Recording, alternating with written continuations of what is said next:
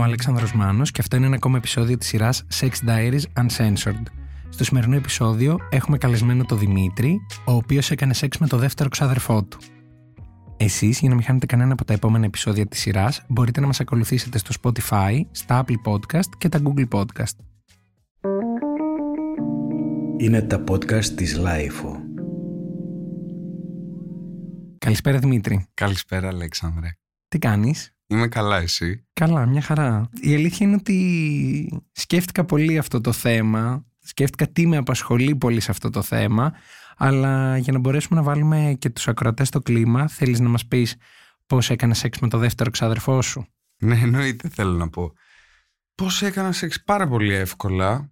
Ήταν ένα παιδί το οποίο μου άρεσε πάρα πολύ. Και ήταν και, και είναι πολύ όμορφο παιδί.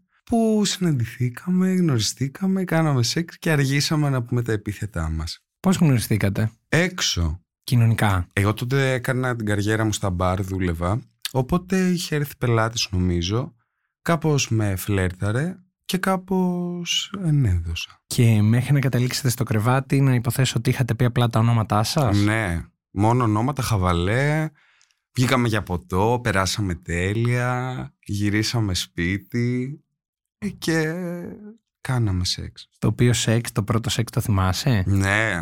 Και περάσαμε πολύ ωραία. Πήγαμε σπίτι του, το οποίο και το σπίτι που πήγαμε ήταν σκάνδαλο. Γιατί, ε, όταν ήμουν 18 χρονών και είχα κάνει, και είχα κάνει coming out στους ε, straight φίλους μου, το είχα κάνει σε εκείνη την πολυκατοικία. Δηλαδή 18 χρονών ήμουν στο δεύτερο όροφο και έκανα coming out ε, στους φίλους μου και κλαίγαμε και πίναμε.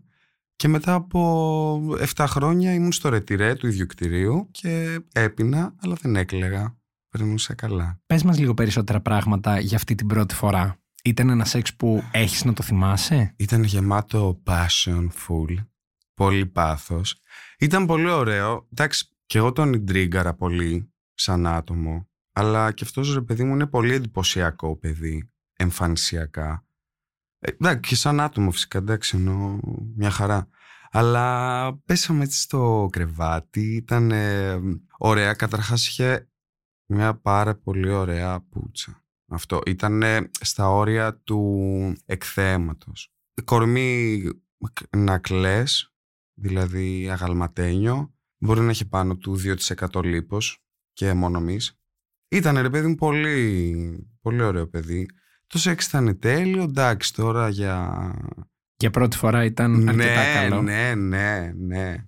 Ε, παίξανε τα πάντα. Εντάξει, στο, την πρώτη φορά δεν παίχτηκε διείσδυση. Γίνανε light πράγματα. Όπως; Ε, ξέρεις, τσιμπούκια, χυσίματα, ιστορίες, μάπες, φάπες. Ήταν... Είχε φαντασία. Ήταν ωραία. Οκ, και Ναι. τελειώνει η πρώτη φορά και φαντάζομαι ότι συνεχίζετε να μιλάτε για να ξαναβρεθείτε; Τρελάθηκα εγώ. Τι εννοείται. Ε, μιλούσαμε μηνύματα, χαβαλέ, τέτοια ιστορίες. Ε, και μετά βρισκόμασταν τύπου συστηματικά. Και κάπου τη δεύτερη, τρίτη φορά, νομίζω προς την τρίτη κιόλας. κάπως, ε, πώς λένε στο επίθετο, άμα λένε έτσι, τι εννοείς; Ε, από πού είσαι, είμαι από εκεί. Ε, κι εγώ. Και το ίδιο επίθετο έχει η γιαγιά μου. Και μένω ο παππούς μου. Και τέλος πάντων, ρε παιδί μου, τα βάζουμε κάτω και καταλαβαίνουμε ότι είναι... δεν γίνεται να είναι τυχαίες συμπτώσεις όλα αυτά. Ε, οπότε, ξέρεις, παίρνω τη μάνα μου τηλέφωνο καπάκια, έλα μαμά, γνώρισα ένα παιδί, τον λένε έτσι και έτσι. Παρέα φυσικά, δεν είπα γνώρισα έναν που γαμιέμαι και τον λένε έτσι. Και ξέρεις, μου λέει, α ναι ρε, είναι ο τέτοιος, ο γιος του τάδε και ναι, είστε δεύτερα ξαδέρφια. Οι παππούδες σας, ρε παιδί μου, είναι αδέρφια. Μεγάλο σκάνδαλο. Κανονικά. Χύθηκε αίμα εκείνη την ώρα σε όλο το δωμάτιο. Τίποτα, εγώ το, το έκλεισα και του λέω είμαστε ξαδέρφια. Και μου λέει κομπλέ. Τι, τι κάνουμε τώρα. Λέω δεν σταματάμε τώρα, η δουλειά έγινε. Η αιμομηξία απέχθηκε. Τώρα δεν πάει πίσω. Οπότε συνεχίσαμε και μπορώ να πω ότι εμένα προσωπικά, τώρα δεν ξέρω γι' αυτόν, με ιντρίγκαρε πάρα πολύ αυτό. Το βρήκα καταρχάς φοβερά ανώμαλο και μ' άρεσε πάρα πολύ και το, το έζησα. Άρα κανένας από τους δύο δεν είχε μια αντίδραση Ποια κάπως... αντι- ε, Ένα σοκ, μια, ε, ξάφ, ένα ξάφνιασμα. Καμία, τίποτα. Εντάξει, στην αρχή ρε παιδί μου ήταν λίγο σοκαριστικό και φυσικά κάναμε και πάρα πολύ πλάκα γι' αυτό. Δηλαδή μετά από εκεί ήμασταν ξαδελφούλοι, θα έρθεις λίγο να. να σου πω ένα τραγούδι. Οπότε ρε παιδί μου, ήταν έτσι μετά. Τελείως. Ξάδερφε, θα έρθεις να στο σφυρίξω. Και τέτοια. Και ποιο από τα δύο ξαδέρφια τραγουδούσε σε ποιο; Εννοείς ποιος έκανε τι; Ναι, Δηλαδή, ποιοι ήταν οι ρόλοι; Ναι. Μάλιστα. Κοίταξε, γενικότερα και είχαμε λίγο ένα μπέρδεμα γιατί και οι δύο μου είχαμε μια διάθεση να κάνουμε τα κοκόρια, να- δηλαδή να, να είμαστε κάπως ενεργητικοί. Το θέμα είναι ότι αυτός με πάτησε κάτω τελικά. Αλλά αυτό έγινε ρε παιδί μου λίγο. Όταν λέμε λίγο; Ε, Λίγο, δηλαδή ρε παιδί μου ξέρεις έγινε έτσι μια-δυο φορές λίγο. Ήταν μοιρασμένη η ρόλη εν τέλει. Εν τέλει η ρόλη ήταν ε, πολύ παιχνίδι, πολύ τσιμπούκι, πολύ χυσίδι. Ε, αλλά το σεξ, ρε παιδί μου, το διεισδυτικό πάντα έγινε έτσι μια-δυο φορές. Αλλά και εκεί ακόμη παίξανε παιχνίδια αμοιβαία. Ενώ στα σημεία, ξέρεις, τα σημάζευτα. Σκέφτομαι ότι αυτό που περιγράφεις τώρα είναι φαντασίωση αρκετών ανθρώπων. Αυτό το ε, οικογενειακό, παύλα, απαγορευμένο, παύλα, ε, έτσι, δεν ξέρω πώς να το πω, αυτό το περίεργο πράγμα, έστω και σαν ρόλους και σαν άκουσμα, θα το φαντασιώνονταν αρκετοί. Έχω βρεθεί σε συζητήσεις που ε, έχει υποθεί αυτό, αλλά είναι πολύ διαφορετικό όταν συνειδητοποιείς ότι δεν είναι φαντασίωση και είναι πραγματικότητα και όταν δεν το ήξερες καν και προέκυψε, δηλαδή αυτό είναι έξτρα ενδιαφέρον στο δικό μου μυαλό. Ήθελα να σε ρωτήσω, η επόμενη φορά μετά την φορά που τηλεφώνησες στη μάνα σου και σου είπε ότι είναι ξαδερφό σου, ήταν διαφορετική από τις προηγούμενες, ήταν καλύτερη, ήταν πιο έντονη ή εντάξει, απλά είχατε μια έξτρα πληροφορία; Νομίζω για μένα ήταν ε, καλύτερη και κάπως λίγο πιο έντονη. Επίσης αυτό που είπες πριν για τη φαντασία που μπορεί όλοι να έχουμε σκεφτεί και τα λοιπά θα ήθελα να προσθέσω ειδικά αν ο ξάδερφος αυτός είναι τύπου κούκλος Είναι ε, σημαντικό όντως. και επιφανειακό. αλλά. Ναι, όχι, δεν κρίνουμε εδώ. Δεν κρίνουμε, δεν θέλω. Ο καθένας Όχι, όχι. ό,τι, ο- ο- με ό,τι φτιάχνεται Ναι, ναι, και ναι. ό,τι του αρέσει. Ναι, ναι, ναι. Στην περίπτωση του ξάδερφου, θυμάσαι την πιο ωραία σας φορά ή το πιο έντονο πράγμα που συνέβη μεταξύ σας; Ξέρεις τι, ήταν πολλές και ωραίες στιγμές εκείνο το διάστημα. Καταρχάς κρά- κράτησε λίγο. Ενώ ρε παιδί μου ότι όντως λίγο. Κάποιες εβδομάδες. Η πιο έντονη στιγμή αυτών των εβδομάδων, το πρώτο πράγμα που σου έρχεται τώρα στο μυαλό όταν σκέφτεσαι το καβλάντισμα μαζί του; Ξέρεις τι, ήταν πολλές οι στιγμές. Ίσως ένα έντονο βράδυ, το πιο έντονο που μου έρχεται είναι μία φορά που δεν μπορούσαμε να βρεθούμε γιατί γύρισαν οι γονείς τους στο σπίτι και κάπως δεν είχαμε χώρο. Οπότε αυτός είχε βρει το σπίτι του αδερφού του, πήρε τα κλειδιά και του είπε π.χ. πήγαινα στο πατρικό γιατί θέλω να πάω σπίτι σου. Και είχαμε πάει τις μέσα στη νύχτα σαν τους κλέφτες εκεί και το μαγαρίσαμε. Και εκείνο, το σπίτι του άλλου ξαδέρφου, που δεν έγινε τίποτα. Όπως αντιλαμβάνεσαι εγώ αυτή τη στιγμή θέλω να μάθω τι έγινε σε αυτό το σπίτι, το οικογενειακό σπίτι, σε αυτό το οικογενειακό περιβάλλον το ευρύτερο. Πολύ Για πες. λογικό. Ε, τίποτα, θυμάμαι ότι είχαμε μπει στο σπίτι, ήμασταν κάπως έτσι ζαλισμένοι από το ποτό και θυμάμαι ότι πέσαμε έτσι στο καναπέ σαν τα αγρίμια κανονικά με πολύ πάθος ρε παιδί μου που βγάλαμε τα ρούχα, τα πετάξαμε παντού και τα λοιπά και εκεί ας πούμε ήταν πολύ έντονο και από την πλευρά του δηλαδή κάπως με έβαλε κάτω και με πάτησε κανονικά, μπορεί και κυριολεκτικά. Ε, έπαιξε πάρα πολύ μαζί μου και νομίζω ότι και εκεί ήταν και το βράδυ που πρώτη φορά γλυκοχάραξε ενώ που έγινε η διείσδυση. Και τι να σου πω, ήταν πολύ ωραία. Δηλαδή θυμάμαι ότι τύπου γαμιόμασταν, καπνίζαμε, ξαναγαμιόμασταν, μπήκαμε για μπάνιο, ξαναβγήκαμε. Νομίζω ότι μας βρήκε και το ξημέρωμα, κανονικά. Νομίζω ότι αυτό ήταν έτσι από τις πολύ έντονες βραδιές και αξιοσημείωτες. Σκέφτομαι ότι με έναν ξάδερφο, OK, okay, προφανώς όχι πολύ κοντινό, γιατί αλλιώς θα ήξερες και από πριν ότι είναι ξάδερφό σου, θα βρεθήκατε και σε άλλες περιστάσεις ή θα ήταν λογικό να συναντηθείτε κάπου ξανά ως ξαδέρφια. Έγινε αυτό; Ε, καταρχάς θέλω να σου πω ότι εκείνο το καλοκαίρι ήταν ο γάμος του αδερφού μου που ήταν η πρώτη φορά που γίνεται κάτι πολύ κοντινό ας πούμε σε, εκδη... σε τέτοια εκδήλωση ας πούμε σε μένα και φυσικά ήταν καλεσμένοι όλοι στο γάμο οικογενειακά. Ε, άρα και αυτός. Ε, άρα και αυτός. Αλλά εν τέλει αυτός δεν ήρθε και νομίζω καλύτερα για το λόγο ότι αν ερχότανε δεν ξέρω αν θα περνούσε τόσο καλά στο γάμο του αδερφού μου ή θα ήμουνα στην πούτσα και μόνος γιατί σίγουρα και εκεί ακόμα θα με ιντρίγκαρε δηλαδή πιστεύω ότι θα με έψινε πάρα πολύ το να παντρεύει το αδερφός μου και δύο λεπτά να πάω τουαλέτα να φύγει και μια στα γρήγορα. Με τον ξάδερφο. Εννοείται. Και τότε κάναμε και θέλω να σου πω και crossfit εκείνο το καλοκαίρι λόγω του γάμου και είχε γίνει σκάνδαλο ιστορία αυτή και στο γυμναστήριο γιατί ήμουν μόνο με κάτι σφίχτες, στρεϊτάδες και τα λοιπά που τους είχα πει ότι θέλω να βγω ραντεβού με ένα πολύ ωραίο παιδί και τα λοιπά και πείτε μου που να πάω και τέτοια. Και ξέρεις την επόμενη μέρα από το ραντεβού μου λένε τι, ή όχι την επόμενη τέλος πάντων μετά από λίγες μέρες παιδί μου που ξανά είχα προπόνηση τύπου τι έγινε και τα λοιπά και λέω, παιδιά, λέω, πέρασα πολύ ωραία, αλλά μετά ήρθε και μια πληροφορία και ότι είναι εξαδερφός μου και τέτοια. Και είναι χαμός και εκεί, τύπου σχόλοι και για πες και τέτοια. Δεν κάναμε προπονήσεις, κάναμε κουσκούς. Το τι γίνεται, ποια είναι η πορεία και εξέλιξη και τα λοιπά. Και αυτό. Σκάνδαλο στην επαρχιακή πόλη. Εντελώς. Και θέλω να το καταγγείλω γιατί ήταν κροσφυτάδε όλοι και του μπαναρέ, αλλά στο ξεκατίνιασμα όλοι κατευθείαν πια προπόνηση και μπέρμπις. Όλοι πέσανε στο τι έγινε, για πες.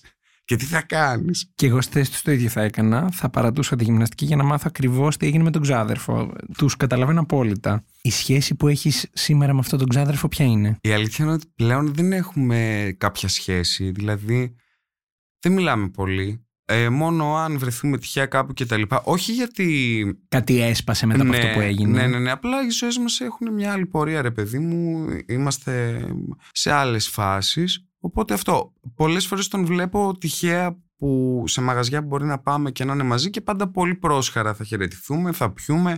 Μπορεί να κάνουμε και λίγο χαβαλέ γι' αυτό και τέτοια. Τέτοια πράγματα. Μπορεί να παίξεις και κανένα κοπλιμέντο.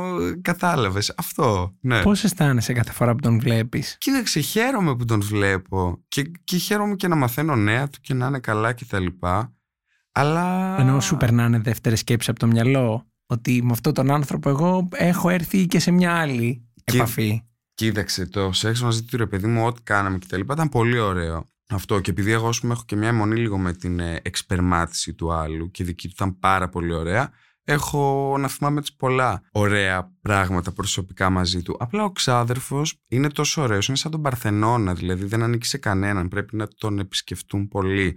Οπότε δεν θα, θα ήθελα να ξανακάνω κάτι, ούτε να το κυνηγήσω το οτιδήποτε. Είναι ελεύθερο πνεύμα και πλάσμα. Τώρα εγώ αναγκαστικά πρέπει να ρωτήσω, δηλαδή το επιβάλλει η ιδεοντολογία αυτού του podcast ε, και θα ήθελα πολύ να μάθω για την ε, εξπερμάτωση του ξαδέρφου. Ήταν ρε παιδί μου ωραία, με διάρκεια και ποσότητα. Εμένα ας πούμε αυτό μου αρέσει πάρα πολύ. Μου προσφέρει κάποια χαρά. Και η δική του ήταν ρε παιδί μου πολύ ωραία. Όπως επίσης και η πούτσα του ήταν, το, νομίζω το είπα και από την αρχή αυτό, ήταν ε, αρχιτεκτονικό επίτευγμα, ήταν τέλεια. Ίσια, μεγάλη, χοντρή, ε, που έχει ένα τόνο. Υπήρχε γενικά ένα κάλος. Σίγουρα. Παντού. Ναι ρε. Ναι, γι' αυτό σου λέω το παιδί είναι αξιοθέατο. Κανονικά. Με έχει καλύψει αυτό. Το, το, εκεί με τον Παρθενώνα πιστεύω θα μπορούσε να κλείσει το επεισόδιο. Αλλά είναι κρίμα να μπούμε και το μετά.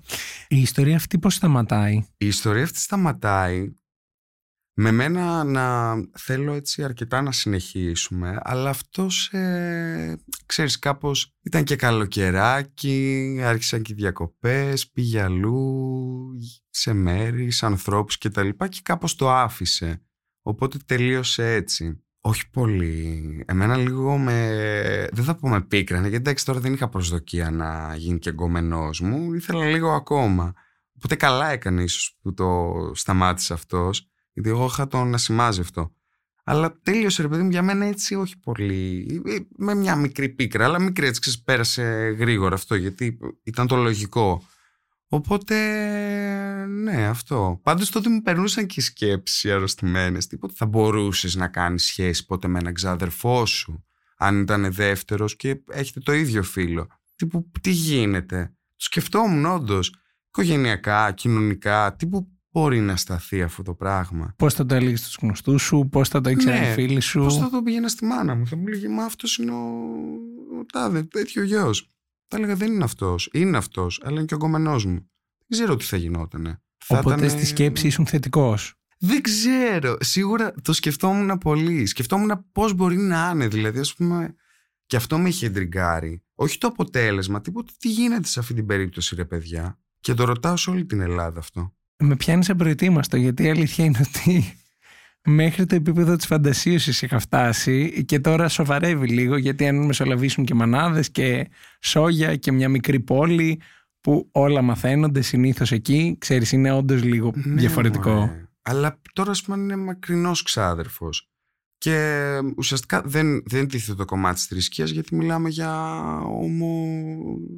ομοφιλόφιλο ζευγάρι, ομόφιλο. Δεν ξέρω ποιο είναι το σωστό. Δεν θα παίρνατε και την ευλογία κάποιου, οπότε, Οπότε όλα καλά. αρχικά το κομμάτι της εκκλησίας το αφήνεις στην άκρη. Λες όλα καλά από εκεί. Αν και νομίζω ότι και στα στρέι ζευγάρια τα δεύτερα ξαδέρφια επιτρέπεται να παντρευτούν. Νομίζω ότι είναι cool.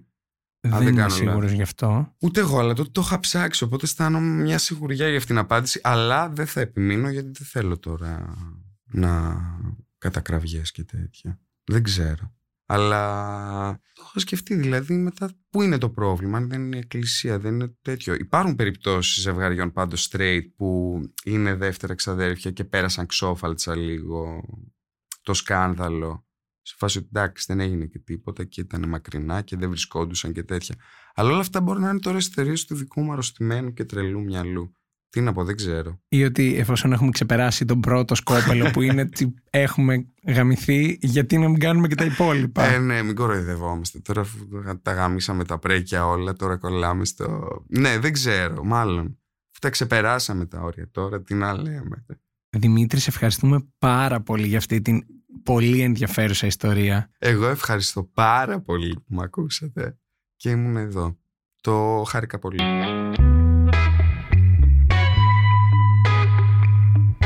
Ήμουν ο Αλέξανδρος Μάνος και ακούσατε ένα ακόμα επεισόδιο της σειράς podcast της LIFO, Sex Diaries Uncensored.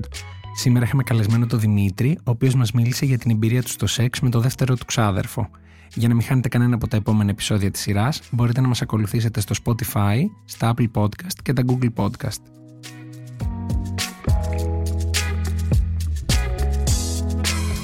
Ηχοληψία, επεξεργασία και επιμέλεια, φέδωνας χτενάς και μερόπικοκίνη. Ήταν μια παραγωγή της Lifeo. Είναι τα podcast της Lifeo.